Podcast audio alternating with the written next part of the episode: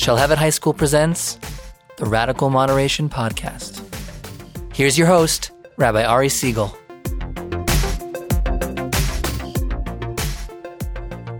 Hello, welcome to the Radical Moderation Podcast. I'm Ari Siegel, your host. Today I'm here with Professor Michael Avi Helfand of the Pepperdine Law School, also an adjunct faculty member at the Shalhevet High School, where I am head of school. Welcome, Avi, to the Radical Moderation Podcast. Excited to be here. You know, you're my first guest. Uh, this is something new I'm trying, and I wanted to kind of get the nerves out a little bit. So I figured you and I have a pretty good relationship, and uh, I thought you'd be an ideal first guest to, to try this format out. How's it going so far? Cool. Well, this is it so far. So how do you think it's going? I'd give you like a seven out of ten so okay. far. I'm trying to I'm trying to get up to a ten. Like my Uber rating's a three and a half right now. Four. What do you do to those Uber drivers? That's no, I'm the driver. So it's what do I do to the riders? You know that passengers also have a rating, for right? sure, for sure. Yeah. Mine is not great. I actually am always worried get back about to that. then? What do you do to those drivers? I, I don't know. I don't know how the rating is so low. To be honest, I'm I'm a fairly good passenger. I you just sit tip? there. They don't know if you tip or not. That's what they tell I guess you. so. Right now, okay. We'll have to we'll have to ask. What's that guy's name who ran Uber and is now out? Oh, I don't gosh, remember his I name. don't remember his name. That's right. that's what happens. Yeah. you're out. That's it. So we are out here. I guess, you know, our listeners may be listening from around the country, maybe around the world. They're on the East Coast. I was just there, bitter cold. I mean, we're talking about 20 degrees.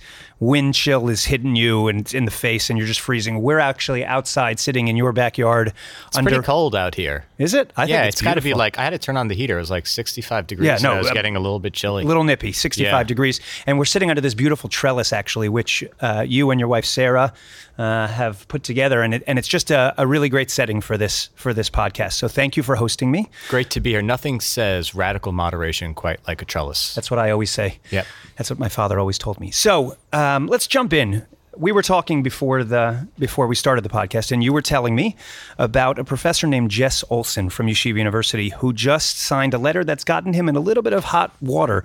Can you share with our listeners what that was? Uh, yeah, Jess Olson, a uh, professor at Yeshiva University, signed a Jewish study statement on Jerusalem declaration. This was uh, uh, Trump administration's announcement that uh, Jerusalem is the capital of Israel, and um, he uh, signed a statement that uh, wasn't so pleased with that. They were uh, dismayed.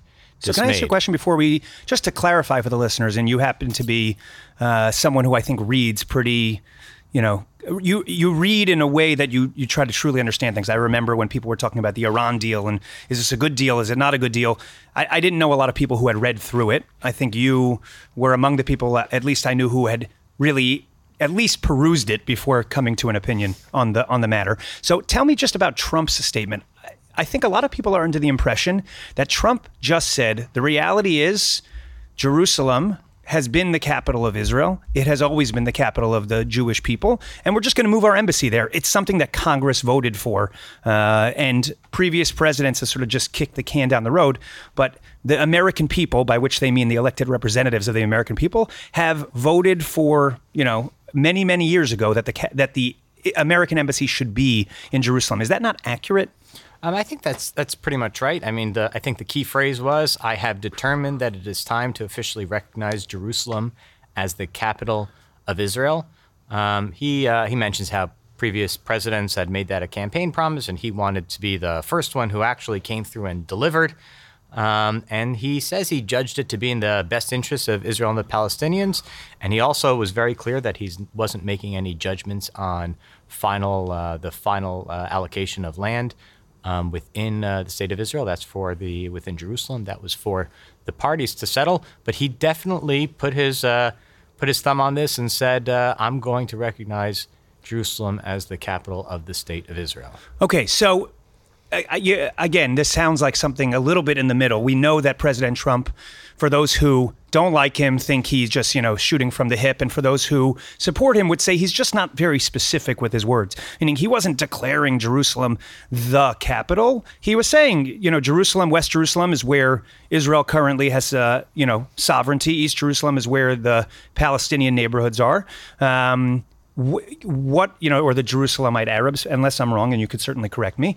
And he was saying practically, let's move the the embassy. I think it's time. Part of the peace process is just dragging slowly because we're holding off from moving it forward, and he felt like he needed to move it forward. And again, I'm not speaking on behalf of President Trump, obviously. So, what happened with this professor at YU? Why is this a big deal?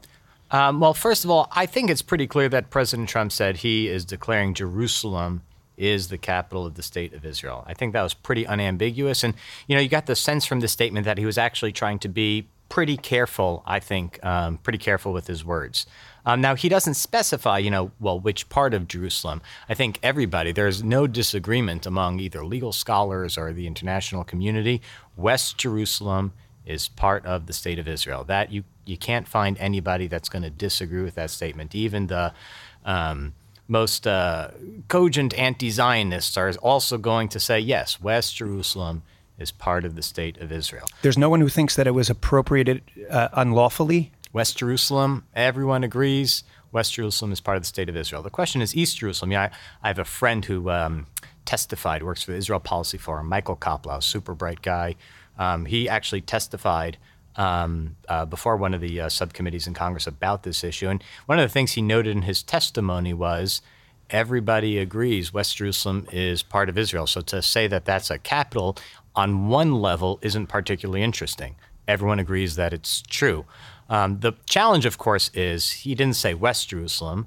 He said Jerusalem. And this kind of left some ambiguity, and people who are critics of both President Trump um, and more, uh, more generally um, have a view uh, with respect to the two state uh, two state solution, where West Jerusalem should be for Israel and East Jerusalem should be the capital of a Palestinian state. Kind of felt like the statement in that way was imbalanced in some way. So where is where is your declaration that the that East Jerusalem is the capital of the future Palestinian state. Yeah, interestingly enough, this friend of mine, Michael Koplow, one of the things he said in his testimony was he recommended to the Trump administration to have some kind of statement um, in there to say, mm, you know, somehow somehow go in that direction, at least to some degree, in order to demonstrate, on the one hand, West Jerusalem is part of the state is going to be the capital of the state of Israel. East Jerusalem, um, you know, some some sort of kind of olive branch um, in some way to say, uh, well, maybe somehow that's going to become part of a Palestinian state. Now, how you would calibrate that? What's the right way to say that? How do you do that? Given that that's really something for the parties to negotiate, not necessarily for an administration, the American administration to uh, superimpose on the parties is a bit of a challenge. It's interesting because I'm clearly, obviously, an armchair politician. I know nothing other than, you know, like the rest of us, we're watching from afar and uh, we're uh, like fantasy league managers who are just thinking what might happen or what could be. I, I said the same thing. I, I, I don't know why President Trump wouldn't have given some olive branch, whatever you want to call that olive branch, whether that's proactively declaring or saying, hey, at some point I want to talk about East Jerusalem being, uh, you know, the capital of the future Palestinian state, or I also I, I want Israel to stop building uh, settlements. You know, uh, we're going to declare Jerusalem or at least West Jerusalem the capital of Israel. But hey, you know, Netanyahu, could you could you at least put a temporary temporary halt on this so we can move forward? And I was surprised because I thought an olive branch would have been a win-win, at least from my perspective. The you know, obviously those who are pro-Israel in, in the sorry, I shouldn't say pro-Israel because I know there are people who would not like me saying that it's pro-Israel, not to you know to only support what Trump uh, said about West Jerusalem. But I think it would have been a win-win across the board. I don't know if that came out that came out a little bit complicated or confused. It's okay. You're down to like a six out of ten right now. In terms of Okay, I'm trying to step so it up. Far. There are psychological yeah, yeah, studies on that, by the way. That if I hear you say that, I'm going to start to try to impress you now. Okay, so let's right. let's. Should I call you at a four out of ten? Will that make you even I, better? I don't think it helps me get better. I think I just start to try to improve. So Professor Olson signs this letter. Okay. And he says, I disagree with what Trump did. And he is a professor of Judaic studies at Yeshiva University. The issue, of course, is if Yeshiva University bills itself as a religious Zionist, modern Orthodox uh, institution. And I, I, don't know if those terms are somewhere in their mission statement or charter, but something along those lines. And the vast majority of the Yeshiva University or Yeshiva College, at least the undergraduate program, uh, those the people who attend, the students, the faculty are are in that religious Zionist modern Orthodox camp, uh, and you have a professor who's speaking out I guess in theory, against what the university stands for, uh, President Berman is in a in a bit of a tough situation in only his first few months of office. Um, what what would you do in that kind of situation? How would you respond to this letter being signed by a professor of yours? Well, I, I guess there are a couple of questions when you look at the letter. So I think it's tough to say that you know some people labeled Jess Olson as an anti-Zionist for signing the letter. So it strikes me that it's tough to say somebody's anti-Zionist because they don't think the embassy should be moved to Jerusalem. So the question is, you know, what about the statement uh, makes it anti-Zionist? And then the second question is like, even if you think um, this kind of letter, let's say you think, you know, the critics of this letter, they're all wrong, but it just really raises the issue. The letter could have been more extreme. Right. Where do you draw the line? So- and, so let's- and even in a case like this, how do you figure, you know, maybe you've got a good statement about this case, but you know something a couple of steps to the left could be coming. And so you have to plan a statement already in advance that anticipates what's the next case going to look like.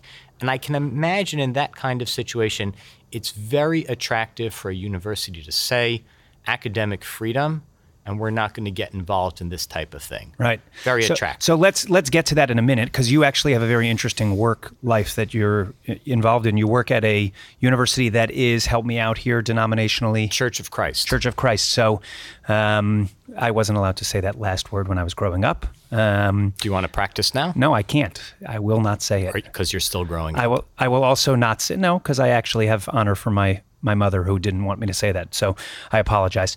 So um, let me read this to you because I'm reading an article or, or a post um, from the Jewish News Service. The petitioners would prefer if that part of the if part of the city would be under the Palestinian proprietorship instead. They reject Israel's liberation of East Jerusalem in 1967. They reject the reunification of the city. The city is in a state of occupation. They charge. They call for the rights of Palestinians to Jerusalem and Palestinians' legitimate stake in the future of Jerusalem. Why aren't we just clarifying with President Trump what he meant by this? well, I'm not. I mean, I'm not quite sure what you what you think you'd get on, from a clarification. What, what are you uh, looking if for? If President Trump came out and said, "No, I mean, I meant West Jerusalem people," would the signers of this letter, and I, obviously, I'm just asking you to take a guess here, would they sign? Would they have signed this? Would they care? There, the letter goes on and continues to talk about the imbalance of benefits that Israelis get versus Palestinians. Palestinians request bur- building permits; it takes them much longer, or they get rejected entirely. Israelis get those. There's freedom of movement. There's less, you know, of, of the tax benefits going to the Palestinians. And again, I'm not. I don't know enough to to respond to those questions whether that means you know they maybe they pay less in taxes maybe they don't get their fair share maybe they're supposed to be getting support from the palestinian leadership and that's not happening i, I can't speak to the facts on that. But i guess for me this is some like we're having an argument about something that could be easily clarified. If president trump said no i meant all of jerusalem is the capital of israel and there is no place for a palestinian state in the future to have a capital within jerusalem that's one thing. If he said no palestinians can have their future state and the capital can be jerusalem and israel can have its capital and it can be jerusalem and it's not like one it's not uh, a zero sum game. You could have multiple places having its capital as jerusalem. Why, why does it have to be that once one place has it as its capital? Or he may have said no i meant west jerusalem that's just what i meant Uh, we're arguing over you know something that, that could be clarified Well, I mean, here's what he said in the statement. He said, We are not taking a position of any final status issues, including the specific boundaries of the Israeli sovereignty in Jerusalem or the resolution of contested borders. So, on one level, he's, he's leaving it all wide open. On the other hand, listen, one has to acknowledge the political motivations here. President Trump has a particular view as to what apparently is going wrong in the Middle East. It is not the same view that previous administrations like the Obama administration had. And he wants to put his thumb on the scale and say, I'm going to recognize that Jerusalem is the Israeli capital. Again, it's the capital of the state of Israel. He wants to make that clear. And he's making a political statement. It's not like, oops, he forgot to clarify something. Uh-huh. This is all intentional in the way he's describing it. And it fits with, in, in many ways, what Congress has said for many decades in terms of what the capital of the state of Israel is. So it's not like I don't think you're going to get a clarification from him. And the imbalance in that way is to some degree intentional. Uh-huh. I, let me add one more thing. I actually don't think that's what really bothered people when they read this statement signed by Jess Olson. I think what bothered them was this third paragraph that starts as the Israeli human rights organization B'Tselem has documented. First of all, you say B'Tselem in Orthodox circles, and that's immediately a red flag. People Right. view the organization as extremely left wing. Um, they think it e- even manufactures information documents. Um, you, from within Orthodox circles, um, B'Tselem is toxic. So for somebody from an Orthodox Jewish university to sign a document that references B'Tselem is inherently problematic mm-hmm. before you even warm up. And then the, the substance of the paragraph. Palestinian residents of Jerusalem endure systematic inequalities, including an inequitable distribution of the city's budget and municipal services, routine denial of building permits that, that are granted to Jewish residents, home demolitions, and legal confiscation of property for Jewish settlement. I, like you, am not enough of an expert in any of this stuff to just have like an intelligent view on this topic. I don't know if any of this is true. Um, I, I, I've heard plenty of people say it, Right. um, and I've heard plenty of people say that it's all it's all wrong. Here's the question: the question is, what do you do with a professor who signs their name to a document like this? Um, as a member of an Orthodox Jewish institution, says this is something I'm against. I'm against what I perceive to be. I'm a Jewish studies expert. I'm somebody who teaches um, courses on the Middle East, on uh, on the history of, of Israel. So um, He does. That's what he. That's one of his courses I think there. That's right. I think that's one of the courses. He So can we take this to your your Pepperdine world? Let before we get to the before we get to the Yeshiva University world that I think we're all so familiar with and and touches on a lot of the work at least that I do at Shalhevet and bringing in speakers who may not you know be exactly aligned with our religious Zionist modern Orthodox philosophy um, in either direction. They may be more right wing, they may be more left wing. Take it up to Pepperdine. Is there a limit? Are there ground rules at Pepperdine? If a professor uh, at the school would, or, or let's say a religious figure at the school, would sign a letter that went against one of the core tenets of the university, not saying explicitly, I don't agree with that tenant, but signing on to an organization that said, the Church of Christ, we think that something they're doing is is uh, is really beyond the pale. It's not acceptable. It's offensive. Wh- whatever it would be, how would Pepperdine respond, or how how might you imagine they would respond? Yeah, I don't have a. The truth is, it's never something that's come up. I've been there for eight years. It's never something that I can recall coming up in a real concrete way. I, you know, I teach at the law school over there, and um, there are certainly have been legal issues that have come up recently. You know, the Supreme Court's recognition of same-sex marriage uh, being one um, that comes to mind most readily. And the Church of Christ does not approve of same-sex marriage. d- I don't. I don't believe so. I don't and believe so, so. and but professors at the law school have said we agree with same-sex marriage. Yeah, or that, that position of the court. There certainly are people who have taken that view, and, and I feel like there's um, there's some leeway on that issue. Like, what kinds of issues might come up where the university would have a problem? I'm sure there's some for any religious institution. If a religious institution is going to put itself out there and say, we'd like to provide a unique kind of educational product, whether it's elementary school, high school, higher education, you can go out there and you can get lots of stuff. You can get uh, an education at your standard secular university, state school, private school, whatever you want. And we're going to offer something different. We're going to offer some sort of integration of a religious worldview with higher education. So the content's going to look somewhat different. And there are going to have to be some sort of boundaries on what on what works and doesn't work. Right, but you're talking about the law school, and I think everyone would agree. I remember when Yeshiva University had Jimmy Carter come and speak there, and it enraged uh, people at you know uh, professors, donors, individuals who were in the university. They said like, how could you have Jimmy Carter, who people felt was anti-Israel, anti-Semitic? Um, how could he come and be honored? I don't know exactly the situation or the circumstances circumstances under which he was invited, but I remember President Joel's essential position was, listen, this is a university and there's freedom of speech. I can't at the law school uh, decide who's coming, who's not, if they're you know beyond what we accept their position. But is the undergraduate program different? Is YU the the college, Yeshiva College and Stern College, are those different because it's the undergraduate program? It's exclusively a modern Orthodox Torah Umada education. Is that somehow different? Yeah, I'm, I'm guessing, at least in, in my view, the boundaries are going to be more um, confining when you get with undergraduates.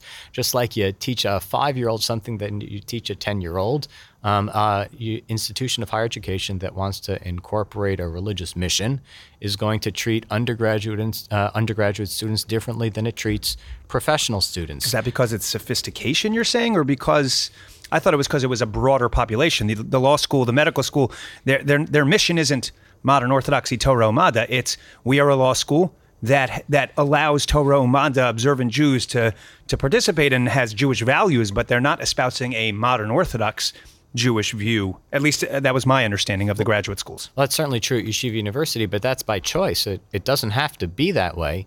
I can tell you at Pepperdine, the graduate uh, schools are far more connected to the university's mission than the graduate schools are at Yeshiva University. It's a choice every university makes in terms of what kind of student population do you want to have, um, what are the overall goals of the uh, of, of a particular school. But there's no like rule that makes it have to be that way.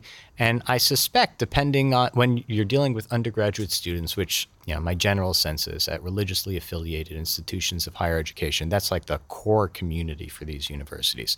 They're at a particular set of years in their life where they're really making some big decisions about, you know, who they are and who they want to be. As you move along to law school or medical school, my personal experience, just for myself personally and also students I've observed, they're not quite making those decisions anymore. A lot of the things about themselves and their hmm. identity and their religion are relatively set. and you know, they're yeah. they're there for just uh, to, to, to learn a profession. So you're saying it's more developmental. I, I, actually hadn't thought about it that way. When I think about it at Shalhevet and the work we do, obviously there's a developmental component to it, meaning the, you would teach a fifth grade or something in a different way or more, you know, less content or a more simplistic way than you would a 12th grader. And there's you know places in between that you would start to expand students' horizons because they're able to handle some of that. I, I think some of it has to, at least in my pers- from my perspective, had to do with the mission of the institution. And the graduate schools aren't necessarily aligned, at least in Yeshiva University, exactly with the mission of the institution. But you're saying it has to do something with the age, meaning once students are past 22, 23, those years are their formative years of their opinion shaping around this core mission, that now they're a little bit more open to a broader set of views. You don't think that? I'm just curious. Like yeah. uh, undergraduate students, do you think they're a little more religiously malleable? I think about your friends or things like that over time. Oh, for sure. But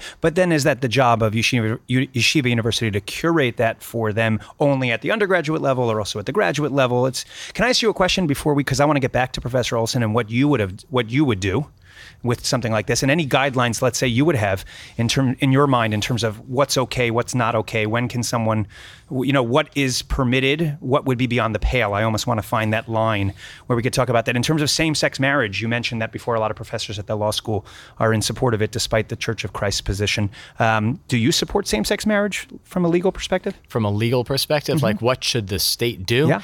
I think the state should embrace same-sex marriage, and that's very different from what do you think the Jewish community should do communally? Uh, yeah, so there there uh, there are a lot of different um, cases that might come up regarding same-sex marriage. Um, but I digress. Should yeah, we do I another mean, podcast, we, or just we, give us we could give so us the thirty whole, second? We give could us the, so do a whole podcast. Give us a teaser. That. Let's do a commercial coming up in the next episode of Radical Moderation Podcast with Ari Siegel. Professor Avi Helfand talks about same sex marriage in the Jewish community with highlights like. Go ahead, Professor Helfand. Um, Jewish institutions should not adopt the same view as the state. So, Jewish institutions should obviously be more restrictive regarding their um, you know, Jewish law, Jewish values when it comes to questions of um, who's in and who's out. Um, there's no question about that. At the same time, um, that doesn't mean that just because you have a sexual orientation that doesn't align with Torah values, it means you're automatically out. Interesting. Uh, but it shouldn't be like a wholehearted embrace of same-sex marriage. That's that's not something that comports with the Jewish values. At the same time, people are Jews regardless of their sexual orientation. There has to be a place for them in our Jewish communal institutions. I think you said just enough that I don't know what you're saying, and people are going to tune in for another podcast to hear about that. I give myself a nine out of 10. I'm glad you're grading yourself. I give myself a 10 out of 10. There we are. So let's get to the to the wrap up part of this and talk about Professor Olson. Uh, let me share with you a little bit about Shalhevet, and then maybe you share your position on this. At Shalhevet, we actually had a really interesting uh, discussion come up uh, recently. Uh, ben Shapiro, the outspoken conservative uh, thinker, um, was actually invited to speak at Shalhevet, uh, I think a year or two ago, on Israel education, um, and it was it was not something we did. Without thinking about it very deeply, not because Ben Shapiro's views on Israel are a problem, but because Ben Shapiro had really been a little bit of he had he had been inciting, I would say, uh, in his comments about transgenderism and same sex marriage. He wasn't just staking a position, you know, hey, I don't think that there's, you know, in terms of transgender, that that's you can choose your gender, uh, just like you couldn't choose your age or something else that's biologically determined. Um, he he did it in a way that I think was meant to be inflammatory, um, and so that didn't align with Shalhevet's values. Um, that that type of rhetoric. Uh, we, we're not looking to teach our students that. So when we invited him to speak about Israel and Israel education, what we did was we actually curated his talk and we told him that we wanted him to speak about Israel, even though we didn't love some of the ways he uh, speaks about other things. But he wasn't to talk about same sex marriage and transgenderism. Uh, and it was actually very interesting. He commented on that, which I did not, did not think he needed to do to the students, that we had censored him, he called it. Um, but we had him come speak, and there were many students who loved him, and there were students who found his type of rhetoric off putting. Um, but we had a group of students who came forward and said they wanted to form a Young Americans for Freedom Club. It's a conservative uh, club at schools, and they said they wanted to invite Ben Shapiro. And I, when we met with them, we asked them, okay, that's that's great, but what are the guidelines for guest speakers? Meaning, where is a guest speaker? What can a guest speaker say? What are the guidelines? What are the expectations? If a if a liberal club wanted to bring in somebody who was pro BDS, if a liberal club wanted to bring in somebody who was uh, antithetical to some of the things, let's say Shalhevet stood for, how would we? How are we to determine? Who is allowed to speak, who's not. And I won't get into the specifics of their proposal, but they actually came back with a proposal um, and then the entire student body discussed it and debated it with the faculty. At the end of the day, of course, I make the decisions at the school. The students debate these things at town hall. But the distinctions they made are the following, and I'd love to hear your thoughts on it. There's a difference between presenting something in writing to students that's antithetical to what the school stands for, whether it's the content or the tone and style. There's a difference between inviting someone to speak to a club, meaning not something that's mandatory for the entire school, but that students want to hear. And there, there's a distinction also between the content and the tone. Um, and finally, there's a distinction when you bring in somebody for the entire school. And basically, it fell along the lines of if you're bringing someone for the entire school, they really have to embody in many ways, and it can be a wide tent or a broad tent, but the broad range of the values of the school, and they have to speak in a way that's respectful of the values of the school. And in Shalhevet's case, it's respect and and and uh, and listening to the other position, not mocking it, those kinds of things. To a club, we don't necessarily need to agree with the content, but the tone and style need to be appropriate. Um, and in a piece of writing, you know, it's really up to the faculty member what the students are ready for, almost like the thing you were talking about, where it depends on the age and what they're ready to be exposed to. So I, I'd be interested to hear, sort of in your perspective, a where are those boundaries? How would you see those differently? And in terms of let's let's end off the podcast for people. I want you to weigh in on what you would do in this situation. And if there's and if you would say nothing, what is a situation you would tell a professor they could no longer be a professor at the university at the college? Um, on the high school thing, I'm I'm completely um, I'm completely with you on that. And I'd say my focus certainly at the high school age would be on tone over content. So kids, ninth grade to 12th grade, the most important thing I think is teaching them how to speak and talk and discuss complicated issues in a manner that uh, uh, is respectful, is thoughtful, is engaging, and allows them to to absorb new information, put it together with their already um, deeply held views, and and come to some sort of conclusion. The the content almost matters less to me. And and kind of uh, your uh, your students and your faculties and your emphasis on tone seems to me certainly from ninth grade to twelfth grade to be just right. As you get towards college, I think that's when you start pushing maybe more on the boundaries in terms of content. So, you know, I think what, what was so frustrating to me when I saw the backlash against this professor at Yeshiva University, um, it was part of it was, you know, the extreme the extreme with which people painted his views as anti-Zionist. Like, do you feel the same all, way about the David Myers controversy? Um, Something similar, or is he more extreme? I, would, I I think I think that's probably right. Also, I I. I worry that we use the word anti-Zionist like super quickly, almost as if some of the people using it haven't actually met like a real anti-Zionist. Right. Like, I live my life in the academy. I I meet some anti-Zionists. Sometimes I'd say, "Would you mind coming with me? I have some people I'd like to introduce you to." Huh. Um, and that isn't quite this. Like a complaint about whether or not the president should have announced that Israel that the capital of Israel was Jerusalem and kind of worrying about the allocation of resources in one of the cities, like that doesn't feel like anti Zionism.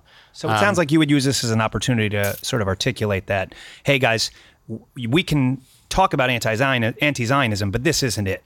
And part of me is really happy that the people, the critics out there who are taking issue, are taking issue with Yeshiva University because Yeshiva University is the one that really has the ability to set the agenda on questions of what does Zionism mean? What does it mean to American Jews? What does it mean to world Jewry? I mean, Yeshiva University is has got to be the most important Orthodox Jewish institution certainly in the 21st century. Yeah. And it doesn't just have the ability, it probably has to some degree the responsibility. I think you we would agree. Uh, well, you can tell me if you agree. Um, and the people at Yeshiva University, the new administration seems great. I know Rabbi Berman, Rabbi Dr. Berman a little bit. I've, I've interacted with him. Uh, Josh Joseph, who's who's still there.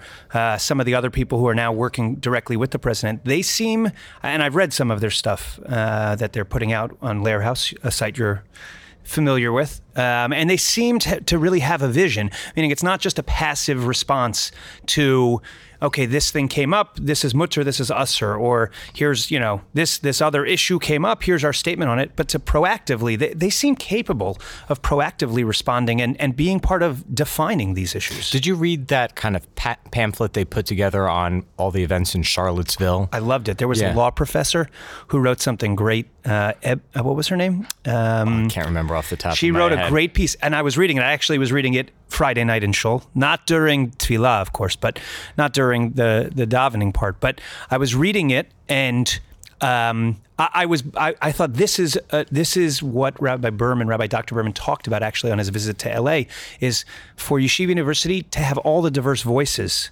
coming forward and and talking about the issues that that matter most or that are most pressing. And when I met with him also in a, in a group with educators, he had a he had a get together with educators here in Los Angeles. He asked us very pointedly, "What can YU do?" And that was that was my response to him was, "You guys should be proactively speaking out on issues, not reactively saying things are allowed or not allowed from the Beit Midrash in Yeshiva University because there's so many incredible voices at Yeshiva University, diverse voices who can talk about Jew, Jew, uh, sorry, Jewish issues, but also broader issues.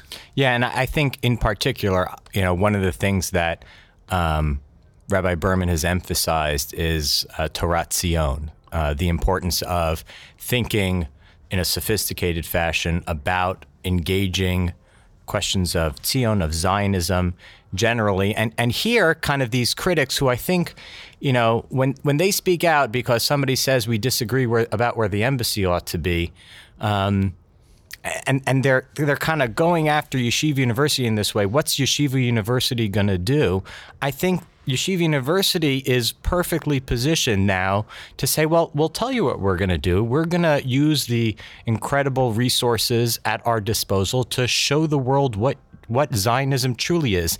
Zionism isn't about thinking about you know where an embassy is or things. Uh, there's there's real like substance and depth to how you articulate what the Zionist mission ought to be for American Jews in the 21st century. How does American Jewry engage the state of Israel? That's something that Yeshiva University is perfectly positioned to do. And I actually think that in many ways, this is a huge opportunity for them now to take this kind of, you know, in many ways, relatively small controversy and educate its constituency. Yeah, leverage this. Use this small, as you said, controversy and turn it into an opportunity to produce another set of 10 essays, some from Rosh Yeshiva, some from professors of Israel education, uh, you know, pr- pro uh, President Trump's uh, declaration. And, and, my guess is if they put together a cross section of 10 people at the university, you'd have seven or eight who probably say, We love it, it's wonderful, and one or two who say,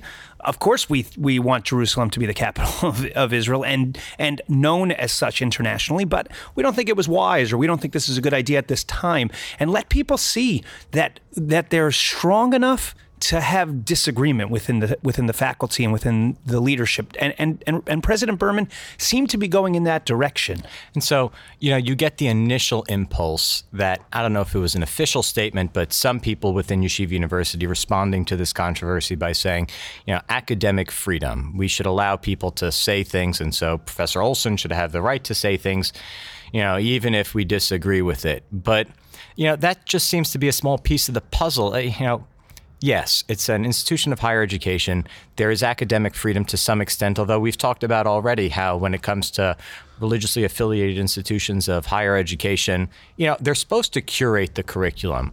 But what can now, kind of after that first wave of, you know, let's talk a little bit about academic freedom and its importance to Yeshiva University, you know, take the next step. And I, you know, I see this as, you know, something that they can really do now and say, academic freedom is one thing, but we're not going to let people out there co opt what Zionism means and say, you know, Zionism, you have to agree with a particular political agenda in order to be a Zionist. That can't be Zionism in the 21st century, that it adheres to a scripted political ideology imposed from without. It, has got to be something more core, more substantive, that speaks more directly to Jewish values. And if I had to pick one institution to do that, it would definitely be Yeshiva University. This has been great, Professor Helfand. Thank you for joining us. Um, I hope you will come back for a podcast on marriage equality, the Jewish community, those issues, because I, I know that's an area of expertise and particular passion for you and minorities' rights here in America. So I would love to talk about that with you. I think the position you put forward that sometimes these uh, debates are actually an opportunity for discussion and growth and learning rather than another chance for us to fight and, and, and throw barbs across the aisle is exactly what we're trying to accomplish with this Radical Moderation podcast. And so thank you for joining us and for uh, modeling that for everybody. I look forward, listeners, to joining you for many, many more episodes to come. Thanks for having me.